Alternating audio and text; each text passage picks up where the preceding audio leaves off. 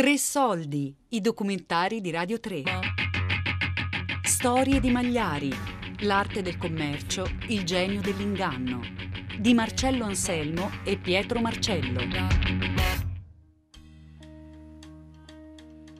Magliaro. Termine con cui si è indicato il venditore ambulante che, specie negli anni del dopoguerra, proponeva l'acquisto di abiti o tessuti, ma poi anche di altre merci, presentandolo come un affare vantaggioso, spesso alludendo anche falsamente ad una provenienza illecita della merce che ne avrebbe giustificato il basso prezzo e la pretesa alta qualità. Per estensione, truffatore, imbroglione.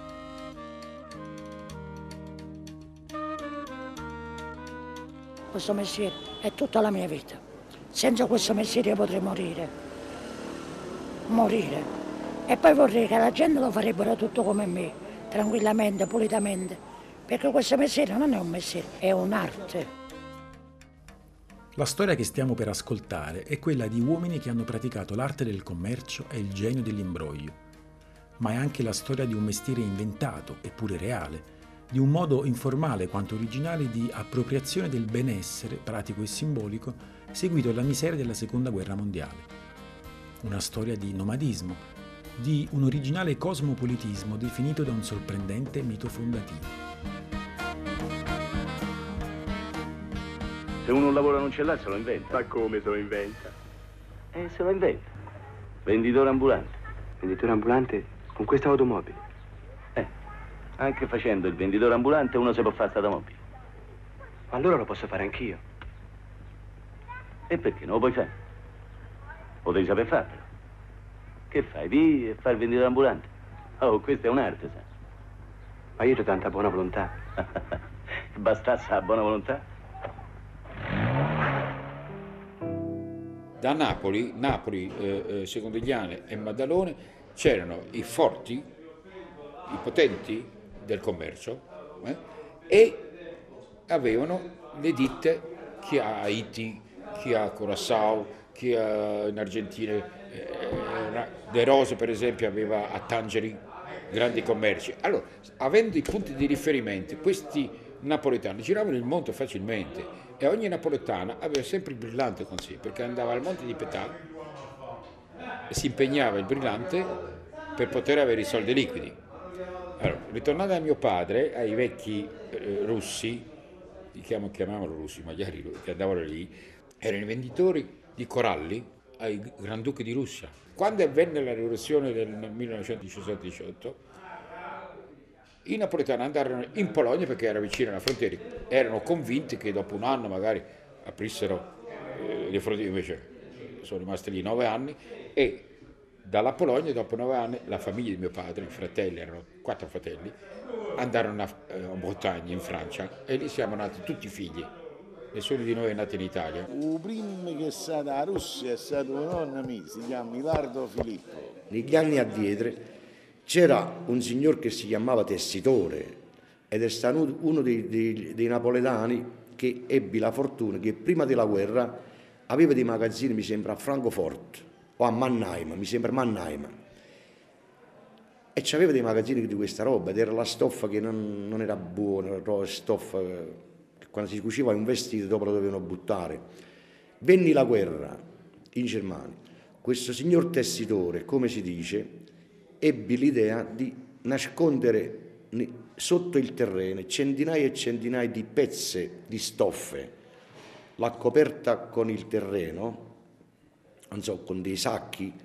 Dopo che è finita la guerra in Germania, questo signor tessitore è andato a riscavare dove lui aveva nascosta questa roba e l'ha portata di nuovo sopra, però era tutta bagnata, la stoffa si era fatta doppia, sembravano dei cartoni.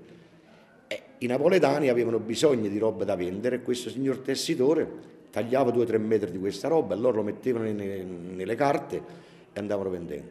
E come si dice, questo signor tessitore all'epoca si fece dei miliardi, non so quanti appartamenti ha costruito, non so la famiglia tutto per bene, e lui è stato uno dei primi di cosiddetti magliari in Germania.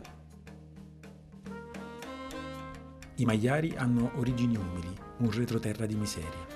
si mettono in viaggio alla ricerca di una rivalsa, di un territorio dove mettere in pratica un talento particolare, quello di motivare l'immotivabile, trasformare agli occhi dei clienti occasionali la merce di scarsa qualità e di provenienza incerta in oggetti del desiderio, in affari irrinunciabili. Perché non è vero che l'abito non fa monaco, l'abito fu monaco, o tagli i capelli fu monaco, a barba tutti i giorni fu monaco.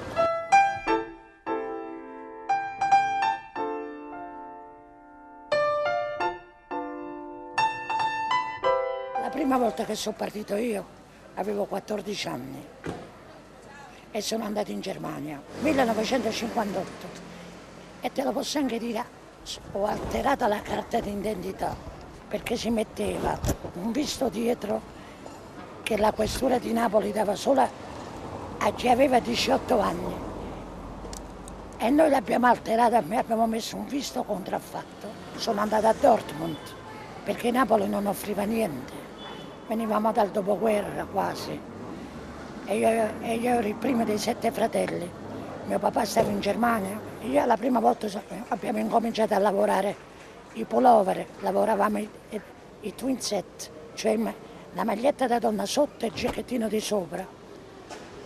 E li portavamo dentro una valigetta. Quando andavo a bussare alla porta di una signora, la signora quando vedeva un ragazzino con questa faccia sbarbata, pulita, alle volte mi chiudeva la porta in faccia, ma io mettevo il piede vicino alla porta prima che lei mi chiudeva, per non farla chiudere la porta.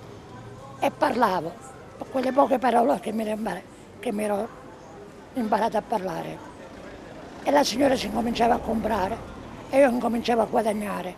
Ho comprato poi la prima macchina mia, che era una 850 coupe rossa, mi sono fatto un po' più grandicelli, gli abbiamo venduto degli Omega, si vendevano degli Omega argentini, si vendevano, si vendevano de, degli orologi che si chiamavano le, le pinzette perché avevano un guscio che si aprivano e portavano tutti brillanti e diamanti, ma noi non le vendevamo per brillanti e diamanti, le vendevamo, le vendevamo come acqua marina, queste robe qui.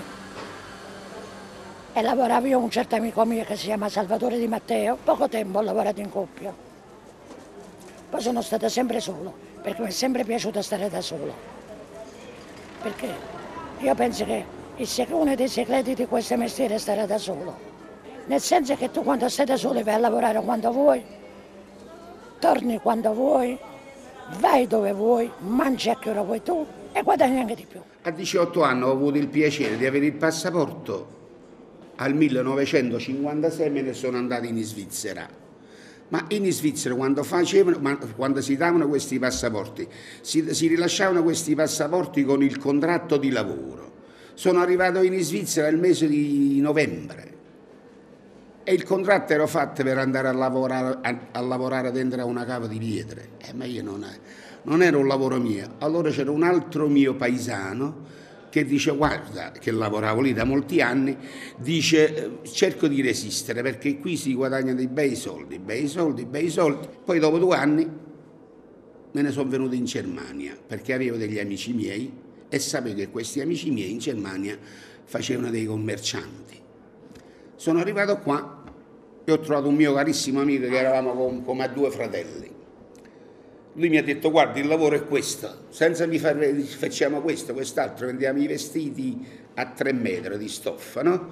E io ho conosciuto il commerciante che dove vendevo questi vestiti, non aveva nemmeno i soldi per comprare questi tre vestiti. Avevo un orologio a cronometro di oro sul braccio, sono andato dal commerciante e ho detto guarda io ti lascio questo orologio e tu mi dai tre vestiti per andare a lavorare. Lui ha detto va bene. Mi ha dato i tre vestiti per andare a lavorare, mi sono messo nel tram senza sapere dove io dovevo andare. Ho detto vicino a quella del tram perché parlavo un po' di tedesco, perché in Svizzera dove mi trovavo io era del cantono tedesco dove parlavano il tedesco. Ho detto dove finisce il tram. Lui mi ha portato dove finiva il tram, ho preso questa valicetta con questi vestiti, sono entrato al primo palazzo, niente. Poi sono entrato alla seconda porta, niente. Alla terza porta si hanno comprato tutti e tre vestiti. Io ho ripreso il tram con i soldi dei tre vestiti, mi ho preso l'orologio indietro e mi ho fatto il capitale di un altro sei vestiti. E da quel giorno lì dal 1959 è incominciata la mia carriera di mestiere detto i magliari. Ho fatto sempre come magliare. Sono venuto con... non ne manco visto. Ho fatto il Belgio, Francia, Finlandia, Svezia, ho fatto tutta l'Europa. Sono arrivato al 49, lavorava via un amico mio, tre anni. Poi sono stato in Algeria, ho fatto tutta l'Africa del Nord e poi sono tornato in Germania un'altra volta. Ho iniziato in Italia nel 1954, sono partito e sono andato a Firenze e all'epoca si vendevano delle coperte GM rosse, erano falsificate. Poi sono andato a Torino da un certo grande amico, Don Pasquale, detto Pasquale Mangiaricotti, e ho lavorato a Torino. Poi da Torino sono partito per la Germania con i documenti falsi perché non mi volevano dare il passaporto. Sono venuto in Germania come carpentiere in legna, mi hanno fatto fare degli esami ed hanno notato che io non ero carpentiere e me ne hanno cacciato. Così con pochi soldi che avevo, mi sono comprato una macchina, sono andato da commerciante, una tedesca chiamata Schmidt-Jägert, mi sono preso un pacchetto, me l'ho messo in macchina ed ho fatto tre chilometri, non sapevo nemmeno parlare tedesco. Ho incontrato una persona e gli ho detto che era americano e dovevo tornare in America e avevo questo pacchetto e non me lo potevo portare in America e glielo volevo regalare a una buona famiglia. Quest'uomo ha detto regalamelo a me. Siamo andati in casa, tre pezzi gliel'ho regalato e uno me l'ho fatto pagare. Sono tornato al magazzino dalla Schmidt Jäger e mi ha detto signor Graziano ma lei è un cannone, già venduto un pacchetto. E così è iniziata la mia storia di venditore ambulante in Germania detti magliari. La famiglia di mia mamma erano tutti mestierianti, ecco, tutti i vecchi, tutti i vecchi mestierianti, i famosi nocera. E da piccolo, da piccolo mi venivano a chiamare i miei cugini, che erano anche mestierianti più grandi di me, e incominciai a vendere così a presso a loro i cappotti per i paesi, cappotti pesanti per mesi di palazzo. E chi vuole un cappotto, a quei, quei momenti si usava e io aiutavo loro e da là ho incominciato. Poi dopo i miei zii andarono in Venezuela e di lì ci hanno chiamato a tutta la famiglia, facevano l'atto di richiamo andavamo, lui allora avevano, aprirono un negozio, noi prendevamo la roba da loro e, e lì ho incominciato i miei primi passi in questo mestiere.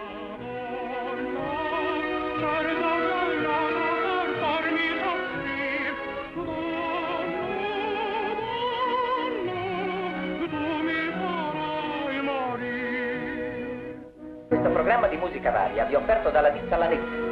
Ricordate, cappotti Lanetti, cappotti perfetti.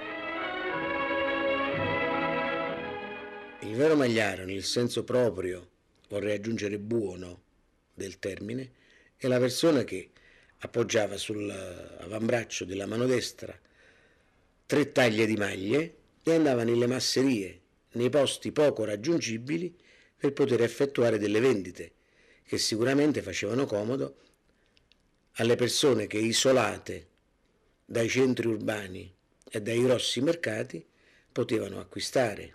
Inizialmente poteva avere sicuramente dei buoni principi questo sistema commerciale, sicuramente nel tempo poi questa attività eh, di ambulanti è andata degenerando perché si è capito che queste persone un po' facili, un po' ingenue, acquistavano delle cose senza eh, grossi approfondimenti e, e senza grandi valutazioni, per cui alla fine certe persone sono andate, hanno venduto, hanno scoperto certi segreti delle case eh, e hanno commesso anche qualche reato. Così questa, questo termine sicuramente da eh, venditore ambulante a domicilio è diventato anche un'attività con spunti e, e fini delinquenziali.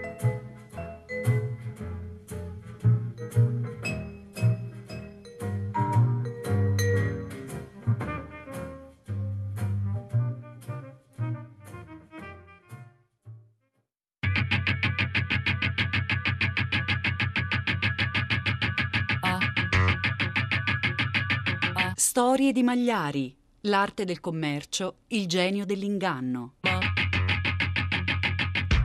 di Marcello Anselmo e Pietro Marcello.